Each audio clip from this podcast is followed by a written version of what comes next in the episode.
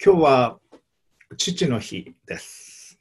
ですから、えお父さんについてのお話をしていきます。今日の説教題は地上の父と天の父を覚えるです。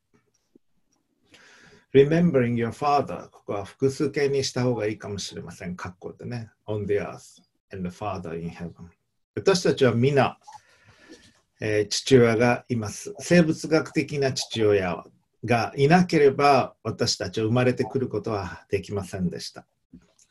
皆さんの中にはもうお父さんが亡くなられた方もいらっしゃるでしょう。私も父はすでに、えー、亡くなりました。えー、比較的早く亡くなりました。進学校に行ってる時に、えー、50代半ばで、えー、亡くなりました。もうすぐ私もその年になりますけれども、皆さんの中にはあるいはお父さんが早く亡くなったり、あるいはさまざまな事情でお父さんのことを覚えてもいないという方もいらっしゃるでしょう。生まれた時から自分にはお父さんがいなかったという方もいらっしゃると思います。あるいは自分のお父さんともう長く会っていないという方もおられるでしょう。あるいはお父さんはいるけれども、生きてるけれども、関係は良くないんだという方もいらっしゃると思います。しかし、あなたはきっとお父さんのことを愛したいと思っておられると思います。本当はお父さんといい関係を持って大切にしたい。そしてその関係をいい関係にしたいと思っておられることでしょう。また、実の父親でなくてもあなたを育ててくださったお父さんがいらっしゃるという方もおられるでしょう。父親ではないけれど、父親的な存在がいるという方もいらっしゃいます。お世話になった方、守ってくださった方、助けてくださった方、導いてくださった方、大切なお父さんのような存在の方がいらっしゃるという方もおられると思います。今日はあなたの人生の中で神様が天の父が天のお父様があなたに与えてくださったかけがえのない方を覚える日にしていきましょう。それでは聖書をお読みしていきます。今日のテキストは新約聖書ヘブル書の7章、失礼、12章の7節から13節までです。お読みします。ヘブル書12章の7節から13節訓練と思って耐え忍びなさい。神はあなた方を子として扱っておられるのです。父が懲らしめることをしない子がいるでしょうかもしあなた方が誰でも受ける懲らしめを受けていないとすれば、死生児であって本当の子ではないのです。さらにまた、私たちには肉の父がいて、私たちを懲らしめたのですが、しかも私たちは彼らを敬ったのであれば、なおさらのこと、私たちはすべての霊の父に服従して生きるべきではないでしょうか。なぜなら、肉の父親は短い期間、自分が良いと思うままに私たちを懲らしめるのですが、霊の父は私たちの益のため、私たちをご自分の清さに預からせようとして懲らしめるのです。すべての懲らしめはその時は喜ばしいものではなく、かえって悲しく思われるものですが、後になるとこれによって訓練された人々に平安な義の実を結ばせます。ですから弱った手と衰えた膝とをまっすぐにしなさい。また、あなた方の足のためには、まっすぐな道を作りなさい。なえた足が関節を外さないため、いやむしろ癒されるためです。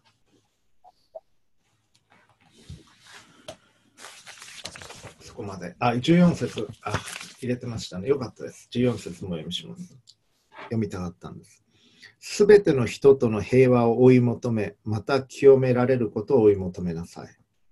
清くなければ誰も主を見ることができません。はい、ありがとうございます。今日申し上げたいことは、今日この父の日に私たちは地上の父親、それはまあ多くの場合、日本では、まあ、世界中そうだと思いますが、自分のフィジカルな意味での父親、えー、を覚える。また自分を育ててくれたお父さんを覚える。そして自分の父親的な存在である方を覚える。そして同時に天の父である神様を覚える。今日はその地上の父親を、そして天の父を覚えていく日にしたいと思います。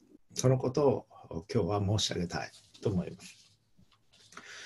第1番目の点。地上の父親にここは複数形に括弧で入ってますね、えー、感謝するということです。今日皆さんにお父様が生きておられるならばそれは本当に幸いなことです。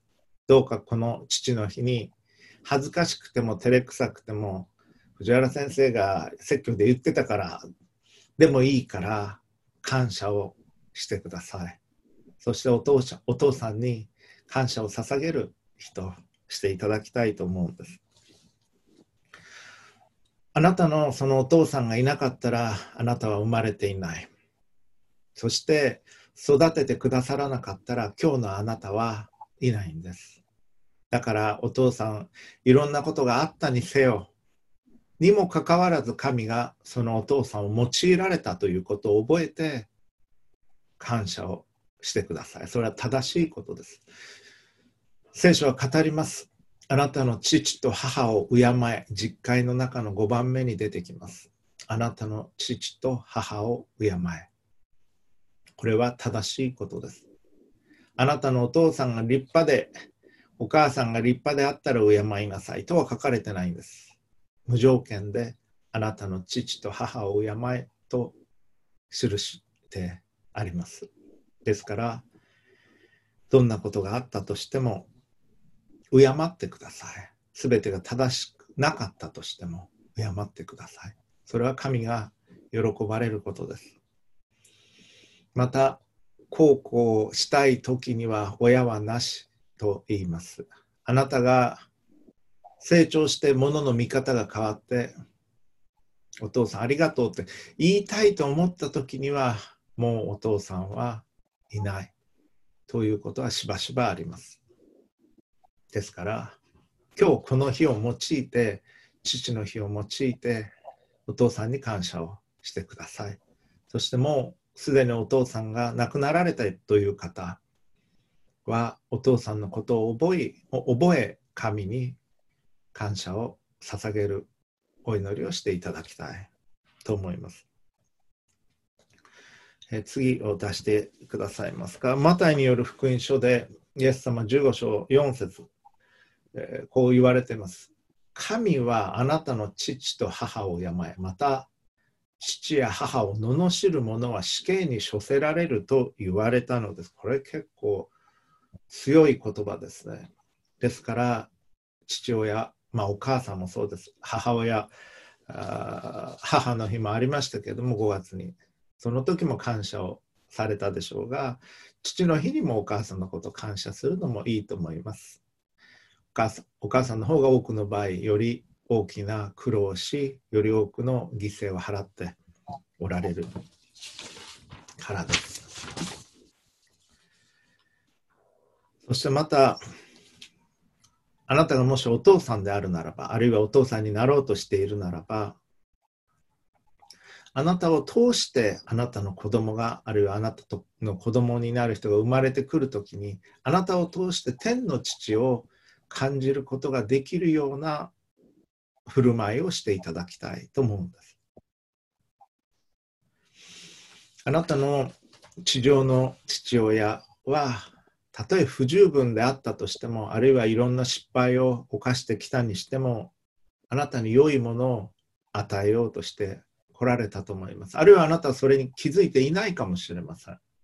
だけどあなたが生まれてきた時のことをお父さん覚えておられそしてあなたに良い人生を歩んでほしいと思った。そしていい学校に行ってほしいと思った。いい環境で育ってほしいと思った。そしていい人生を歩んでほしいと願われたはずです。次を出してくださいますか？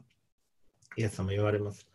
あなた方もマタイによる福音書7章9節から自分の子がパンをくださいという時に誰が石を与えるでしょう？また子が魚をくださいというのに誰が蛇を与えるでしょうしてみるとあなた方は悪いものではあっても自分の子供には良いものを与えることを知っているのです。そうですね。どんな悪い親であっても自分の子供にはいい学校に行ってほしいと思います。自分の子供にはいい人生を歩んでほしい。自分はもうダメだけど、だけど子供にはきちんとした人生を歩んでほしいと思います。とすれば、なおのこと天におられるあなた方の父がどうして求める者たちに良いものをくださらないことがありましょう。不完全な父親であっても子供には良いものを与えたいと思ってきたはずです。あるいはお父さんどっかで切れてしまって怒ったり爆発したりあるいはもう拗ねてしまったりいろんなことあったかもしれません。でもいいものを与えたいと思ったんです。あなたのお父さんはあなたに。少なくとも最初はそう思ってたんです。そのことを思い起こしていただきたい。でおそらくそれが分かるのは自分が親になった時だと思います。でもまだそこあのそうでなかったとしても今日は感謝をしていただきたい。そして天の父は完全なる天の父は本当にいいものをあなたに与えようとしておられるんです。ですからイエス様言われてこの文脈は求めなさい。そうすれば与えられます。探しなさい、そうすれば見出します。叩きなさい、そうすれば開かれます。地上の不完全な親でさえ良きものを与えようとしておられる。ましてや天の父は最も良きものをあなたに与えようとしておられるんです。それは第2番目の点へと私たちを導きます。第次のプロジェクターをお願いいたします。完全な父である天皇お父様を思う時としたいと思います。今日この父の日。自分が自分の父親との関係が良くなかった場合には神と重ねて見ることが多くあります。神は天の父でいらっしゃるので自分のお父さんが良くなかったあるいは関係が良くなかった場合にはどうせ神様だと同じようだというふうに思ってしまうことがあります。不十分なお父さんとの例、えー、次に挙げてますので、ちょっと出していただきたいと思います。これは誤った神理解へとつながっていくんですけれども、第1番目。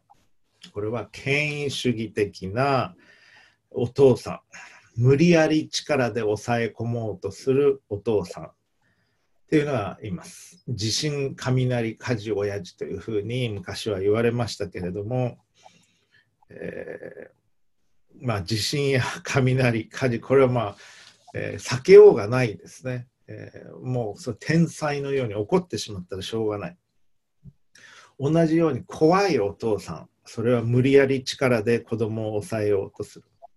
で、自分の子供自体を覚えてほしいんですけれども、子供は叱られたということは覚えてます。もうすっごい叱られたっていうのは覚えてますけど、なんで叱られたかっていうのは大抵忘れてます。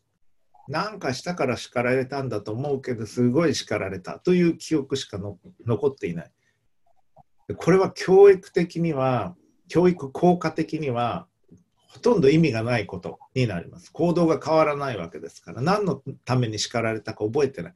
だけど、ひどい叱られ方をしても、ものすごく嫌だったというふうに覚えるわけですね。体罰もこれに類するものです。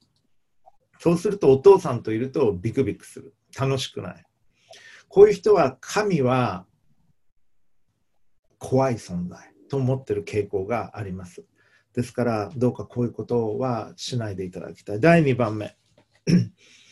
自分のお父さんは無関心あるいは無責任だったというふうにえー、覚えている人がいます。運動会も来てくれなかったお父さんは、発表会も来てくれなかった。試合の日も来てくれなかった。自分の進学のこともあんまり気にしてる風はなかった。だからどうせ神様だって私のことなんか、まあいるのかもしれないけど、私なんかどうだっていいっていうふうに思ってる。ということがあるんです。私の同僚の先生、私よりも年上の先生ですけれども、いや、自分の両親は私の大学入試の日も、それが大学入試の日だと気づいていなかったと思いますっていうね、今でも言われることがあります。覚えてるんです、そういうことっていうのは。いろんな理由で。だから、無責任だったり、無関心でいないでいただきたい。公園なんかで見てると子供の声聞くとしょっちゅう「見て見て」っていうふうに言ってる。でしょ？縄跳びができた。あるいは自転車乗れるようになった時に「見て見て」っていうふうに言ってるんです。子供は見てほしいんです。親に。自分ができたっていうことを見てすごいねって言ってほしいんです。だから無関心でいないでいてあげてください。お父さんどうか見てあげてくださいそしてすごいねっていうふうに喜んであげてください、一緒に。そしてその会に子供と一緒に行ってあげてください。そうでないとこういうふうに思います。神はいるのかもしれないけど、私のことなど気にしない。どうせ遠くから見ているだけなんだろうというふうに。でも神はそういうお方ではない。あるいは3番目の誤解として、お父さんのことは信用できない。次を出してくださいますか？お父さんのことを信頼できない。自分のことは自分でやらなきゃいけない。自分の力を信じて自分でやらなきゃいけない。お父さんに任せることはできない。と思ってきた人は、神はいるのかもしれないけど、神がいるんだったらなんでこんなことが起きるのか。俺たちの世界は俺たちで守っていかなきゃいけないというふうに考えます。神に信頼をできなくなる。自分の父親を信頼できないという、そういうことはあるんですね。そして4番目に、どこまで行ってもお父さんのことは満足させられないと思う人がいます。私の父親は幸いにして、えー、こういうタイプの人ではなかったんですけども、よく褒めてくれたり喜んでくれましたが私の友人のお父さんで、えー、いました。もう本当に辛そうに言ってました。お父さんいつも怒ってる。テストでどんなに頑張っても70点だったらもっとできるはず。80点取れるはずだ。で85点取ったらなぜ90点にいかないんだ。90点取ったらなんで100点じゃないんだ。どこまで行っても怒られる。どこまで行ってもお父さんのことを満足させることができない。というお父さん。意外とこういうお父さん多いんですね。あの気にして見てみると、父親にはこういうタイプ結構います。特に息子に対してこういう態度を取る父親っていうのはいるんですけれども、どこも頑張ってほしいから言ってる。それはわかるんです。だけれども、こういう人は、神は我々は何をしても満足していない。喜んでおられない。冷たい目でもっとやれもっとやれというふうに見ているというふうに思いがちなんです。ですから励ますことは大切ですけど子供がもっと頑張れるようにだけど今あることを喜んであげて受け止めてあげて一緒に喜んでよくやったねというふうに言ってあげるということは大切です。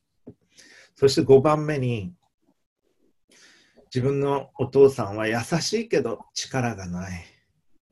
お父さんをむしろ守ってあげなきゃいけない。助けてあげなきゃいけない、まあ、こういう子供は早く成熟する傾向はあると思いますけれどもそういう場合もあります。こういうふうに育った人は天の父はおられるのかもしれないけれども結局何もできない方というふうに思ってしまいがちです。でこれは誤った神理解なんです。だからこれらのここに挙げた5つのことはお父さん方どうかこれに陥らないようにしていただきたいと思います。父親を通して多くの場合子供は神をイメージするので天の父の姿をもちろん私たちは不完全ですから、え、完全ではないんですけども子供たちをそその理解に導くことができるようにしていただきたい。そのためにはお父さん方、あなたが神を知らなければならないんです。神がどういうお方なのか、神がどれほどの愛に満ちており、どれほど私たちを大切にしておられ、どれほど力強く、しかしどれほど繊細であるかということを知っていただきたいんです。じゃ神はどういうお方なのか。神は出してくださいますか 愛です。神は愛なり。神は愛以外の動機で何もされないお方です。だからあなたの子供を愛してください。愛以外の動機で接しないように試みてください。子供を愛し、恵み深くあってください。神は恵み深いお方です。神の愛に触れるときに、今まで経験したことがないような、そんな愛なんだということが分かります。もちろん私だって完全には分かってない。だけど、その理解が深まる中で、神の愛がどれほどのものなのかというのを日々感じていきたいと願っています。だからお父さん方、お母さんもそうですけど、まあお父さんお母さんじゃなくても、これからそうなる方でも、あるいはそうなる可能性があった方でも結構ですが、神の愛を、神の愛に触れていただきたいんです。そしてあなたの実の子でなくても、あなたの子供のような存在である若い人たちに愛を持って接していただきたい。そして続いて、神は真剣に心を砕いておられる天の父です。caring father, loving father, そして caring father。神は子供なんてどうでもいい、そう思っているお方ではない。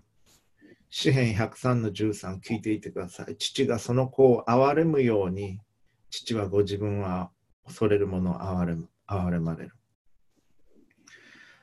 第一ペテロ5の7あなた方の思い煩いを一切神に委ねなさい。神があなた方のことを心配していてくださる方からです。神はあなたの仕事のことを心配しておられます。またあなたの就職のことも心配しておられます。あなたの進路のことも、あなたの人間関係のことも、あなたの結婚のことも、仕事の売り上げのことも心配しておられます、神は。あなたの健康のことも、あなたの気持ちの安定のことも神は心配をしておられます。神は遠くにおられるのではない。あなたのことを心配していてくださる神がいるんです。だからお父さん方、あなたも自分の子供に対してそのようであってください。次を出してくださいますか？神は誠実な父誠実な天の父でいらっしゃいます。神はいつも変わらない。そして必要なものを子供にいつも与えようとしておられる方です。お父さん方、あなたは自分の子供に、うちのお父さん、今日必要な食べ物買うだけのお金持ってるだろうかって心配してほしいでしょうかそんなことはないですね。必要なものは子供には全部与えたいと願っているでしょう。神は私たちに必要なすべてのものを誠実に与えてくださいます。そして私たちのために心を砕いておられます。もしお父さん方、あなたが自分の人生のことを心配しているならば、神が心配しておられる、心配してくださっているということを、それを疑っているサインかもしれません。神に信頼するのが難しいという方は、あるいは自分の父親、がどれほど自分のことを愛してくれてるのか、それほど感じなかったのかもしれない。どれほど守ろうとしてくれていたのか感じなかったのかもしれません。どうか神がどれほど自分を愛しておられるのか、そのことを考えるようにしてみてください。どれだけ自分が神によってケアされているのか、どれほど神が心を砕いていてくださるのか、そしてまた神はどれほど誠実な方であるのか、ということを考えていただきたいんです。ヤコブ書1章17節すべての良い贈り物、またすべての完全な賜物は上から来るのであって、光を作られた神から下るのです。父には移り変わりや移りゆく影はありません。とあります。皆さんの中に、あるいは自分のお父さんはどう出てくるかわからない。今日はお父さん怒ってるかもしれないし、機嫌がいいかもしれない。仕事から帰ってくるとき、どういう雰囲気かわからなかったという人いるかもしれません。お父さんの気分次第でお小遣いくれるかもしれないし、雷が落ちるかもしれないという人いたかもしれません。いや、今日帰ってくるかどうかもわからない。というお父さんであったかもしれません。父親の言動に一貫性がないと子供はどうなるか不安定になります。でも天の父は誠実でありあれあ誠実でいらっしゃっていつも変わることがないお方です。そのことを覚え誠実でありいつも変わることがないスタンダードを持っていただきたいと思うんです。世の中はすごいスピードで変わっています。特に新型コロナのこの騒動の中で。しかし神は変わることのないお方です。神が定められたこと、それは変わることがありません。一番大切なことは愛するということ。神を愛し、自分を愛するように隣人を愛するということ。人を許すということ。清さを求めるということ。誠実さを求めるということ。光を求めるということ、恵み深くあるということ、それはこの宇宙を貫いてるんです。神が作られたこの宇宙に刻まれた性質はそれなんです。それに逆らった生き方をするときに、あなたや私は自らのうちに裁きをもたらすことになります。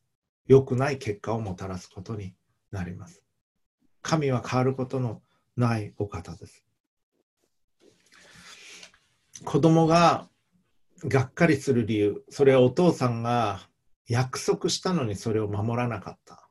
そういうことがあります。神はそうではない。神は約束されたことを必ず守られます。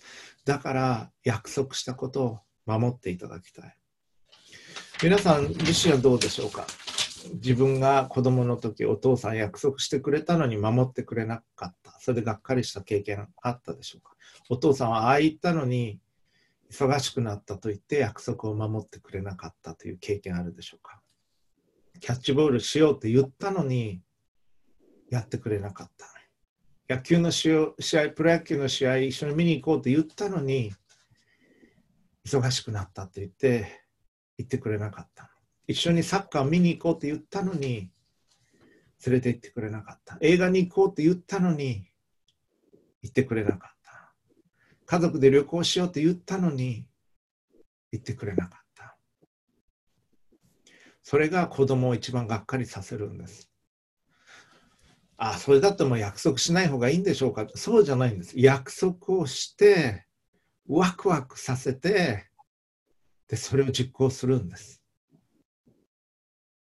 今コロナの時期でまだ外に出られないでしょう。でも、これが収まった時にこれをしようということを約束をしてそしてそれを一緒にやってあげてください神は約束を守られるお方ですだから信頼できるんです神神を知っている人はすぐにそれが起こらなくても神は誠実だと分かってるから待てたんです。アブラハムもそうでした。ロマ書4章20節彼は、彼たらアブラハムです。不信仰によって神の約束を疑うようなことをせず、反対に信仰がますます強くなって神に栄光を期し、神には約束されたことを成就する力があることを固く信じました。アブラハムは神を知ってたんです。だから神は約束したことを必ず果たされるということを知ってて、年を取って子供が生まれなくても神が与えられるという時絶対に与えられると信じその信仰は揺るがなかった神はそれを喜ばれたんです神が誠実だからそしてアブラハムは神を知ってたからそういう生き方をすることができたそして次を出してください。神はそばにいてくださる父です。必要な時にそばにいてくださいます。インマヌエルということ、神は共にあるということ。神は遠くにいて我々をあああんなことやってるのかって望遠鏡で眺めてる方ではなくてすぐそばにいて私たちが倒れた時には起こしてくれて背中におんぶしてくれて私たちがその体温を感じることができるほどそばにいてくださるお方ですお父さんが仕事で家にはいなかったっていう人もいると思います忙しいからといってしかし神はそうではなかった使徒行伝17章27節これは神を求めさせるためであってもし探り求めることでもあればあるなら神を見出すこともあるのです。確かに神は私たち一人一人から遠く離れてはおられません。あなたのお父さんが遠くにいるような存在であっても神はそうではなかった。お父さんはいつも家にいなかった。帰ってきたら疲れてた。帰ってきたら無関心だった。他のことをしてた。テレビを見てた。スマホでゲームをしてた。パソコンやってた。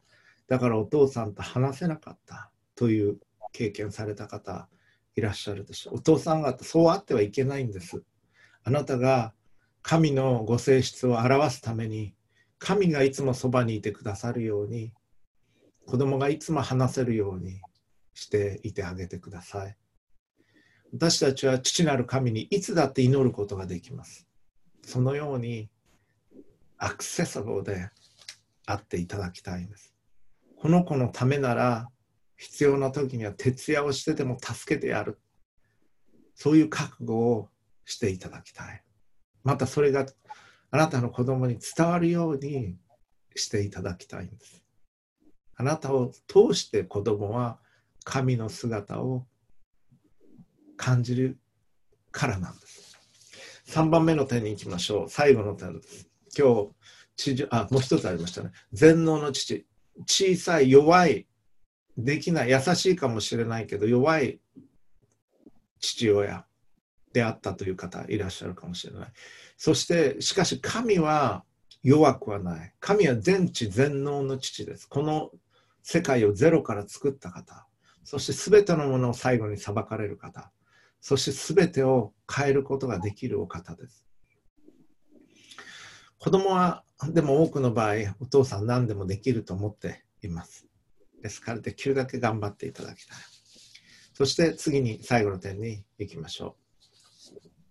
お父さん方、神に習う父親となっていただきたいと思います。父なる神をどうか真似ていただきたい。時は限られています。どういうどういう意味か。あなたがもうお父さんといるよりも友達といる方が楽しくなったっていうのは何歳ぐらいでしょうか。もう家族でいるのはちょっと、うん、と思うようになったら何歳ぐらいでしょうか。私は中学校に入ったらもうあの親と一緒にいるっていうのはちょっと鬱陶しくなりました。だから12歳13歳ぐらいですね。ということはです。ということは人生の最初の12年しかないんです。お父さんが本当に子供に大きな影響力を持って子供がお父さんと一緒にいたいと思う時それは人生最初の12年です実際に親離れの時は限られているということです子供には訓練も必要です今日の聖書箇所は親は子供を大切に思ってるから訓練をするんだということを語っています。そして同じように神は訓練をされます。先ほど読みましたけれども、えー、10節からもう一度読みますね。ヘブル書12章の10節から。なぜなら肉の父親は短い短い期間、自分が良いと思うままに私たちを懲らしめるのですが、霊の父は私たちの益のため、私たちをご自分の清さに預からせようとして懲らしめるのです。神は私たちを神の清さに預からせようとして懲らしめられる。11節すべての懲らしみはその時は喜ばしいものではなく、かえって悲しく思われるのですが、後になるとこれによって訓練された人々に平安な義の実を結ばせます。そうですね、訓練っていうのは必要です。訓練を経ないと受け取ることができない結果というのはあります。神の訓練を経ないと成長し、義の実を、そういうフルーツを生み出すことはできない。14節すべての人との平和を追い求め、これ大切ですね。すべての人との平和を追い求め、また清められることを追い求めなさい。清くなければ誰も主を見ることはできません。神によって清められるということを求めていきましょう。そして神がそのために訓練を与えられるんだということを苦しくても、あ、これ訓練なんだなと思って受け止めるということが必要です。だから子供にも甘やかすだけじゃなくて訓練を与えなければならない。ただしそれは怒ってやるんじゃなくて、体罰でやるんじゃなくて、父なる神が私たちを訓練されるように、子供にも訓練を与えるということ。だけど、諦めないということ。だけど、愛してるんだというのは伝わるように、そしてアテンションが伝わるようにしてあげるということ。決してお父さんは君のことを見捨てないよというのが伝わるようにすること。それは、御父はそういうお方ですね。御父は絶対に私たちのことを見捨てないお方です。何があろうとも、どれほど私たちがねじれようとも、神から離れようとしようとも、御父は決して見捨てないお方です。だからあなたもあなたの子供を何があっても見捨てあもう仮にあなたのお父さんがあなたを見捨てたということがあったとしても、神は見捨てない。ですからあなたはあなたの子供を決して見捨てないでいただきたいんです。恵み深くあっていただきたい。ラビングファーダーで愛である父であっていただきたい。ケアリングファーダーでいていただきたい。真剣に心を砕く父でいていただきたい。誠実な父親でいていただきたい。そしてそばにいる父親でいていただきたい。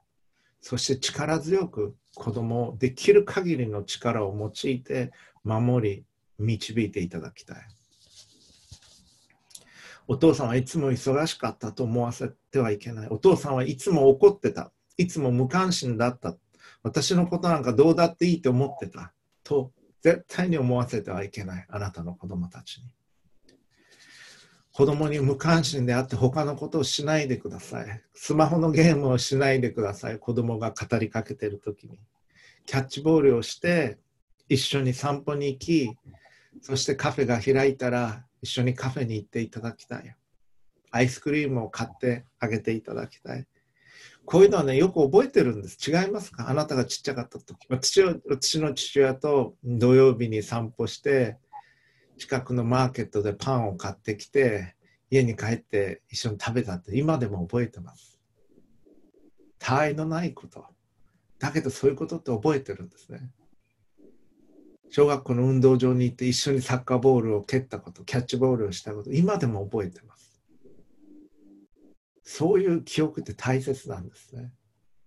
だからそのために時間を用いていただきたい。一緒に時間を過ごすということ。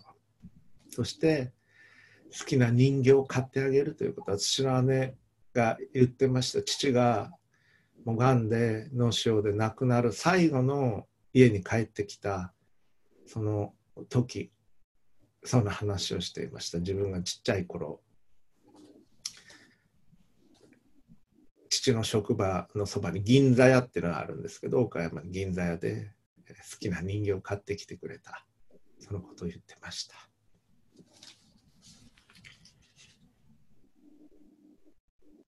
そういうことっていうのは一生の思い出になります。子供はずっと覚えてるんです。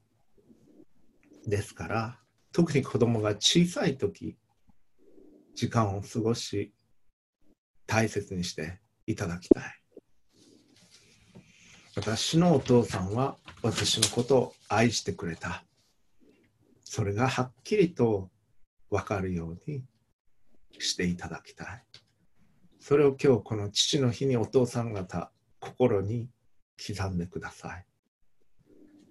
そして今日の午後も時間があるようでしたら、ぜひ一緒に時間を過ごしてください。あなたは徐々に父親から独立することが必要です。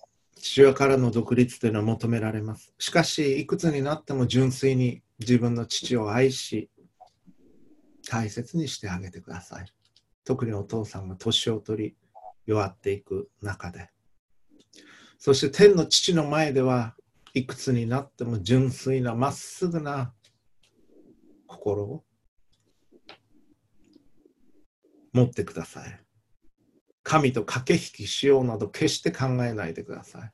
だからあなたが父親であるなら子供が駆け引きしようとするときにそれを叱ってください。純粋に正直であるように指導してください。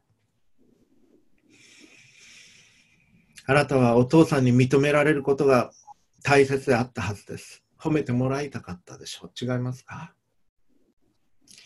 あなたのお父さんはあなたのことを褒めてくれなかったかもしれない。もう亡くなられたかもしれない。しかしあなたを愛し、あなたを受け入れ、あなたを認めてくださる天の父がいます。この天の父はあなたが生まれる前からあなたのことを見ておられました。イエス様と天の父の関係が私たちにとってのモデルです。敬意を持ち、しかし従っていく、純粋に。あなたの子供にあなたが知っている天の父である神がいらっしゃるんだということをどうか伝えてください。